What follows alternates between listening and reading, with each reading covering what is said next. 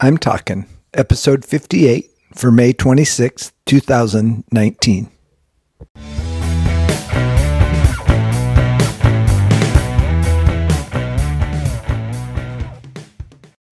This is Joel from the I'm Talking Microcast, where I share my thoughts on a topic that has piqued my interest this past week.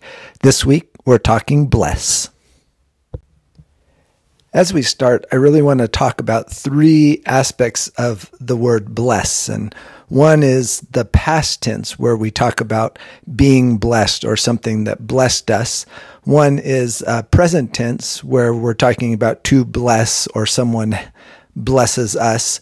And one is, I think it may be called the present perfect tense, which is blessing, which means something that is a continual thing that happens, um, maybe in a family relationship, a, a, marriage relationship, or a friendship, where it's just kind of an ongoing blessing.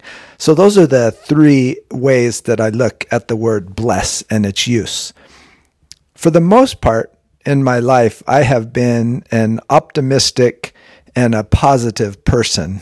And just recently, I feel like that is starting to change. And Often I am just waiting for the other foot to fall in a negative sense and wondering what's going to happen next. And so, along with that comes a difficulty to look at the blessings in my life, of which there are many and I can name a few. My wife is a continual blessing for me. My kids are a continual blessing for me. I have family and friends that are close that that bless me on a regular place on a regular basis. And I even have been blessed with things in my life, uh, shelter and food, kind of those common necess- necessary things, uh, clothing, but even above and beyond that, some of the technology in my life that I've been able to afford. And I see all that every day when I live my life. And yet I struggle to be positive and optimistic as I look into the future. I don't necessarily want to presume that I am a blessing or have blessed someone else, but since I am part of the marriage in which I exist. I do have kids and family and friends, and my abilities with things. I feel like maybe I have been a blessing to others as well, which should also help with my outlook. But it doesn't always come to me that I can be useful to others.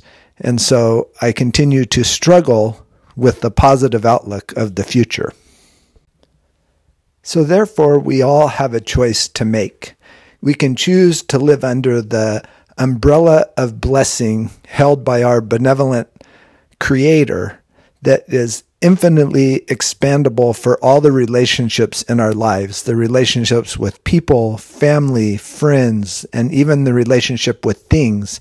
And we can live under that umbrella of blessing, or we can choose to live in the rain of negativity with our friend Eeyore from Winnie the Pooh fame.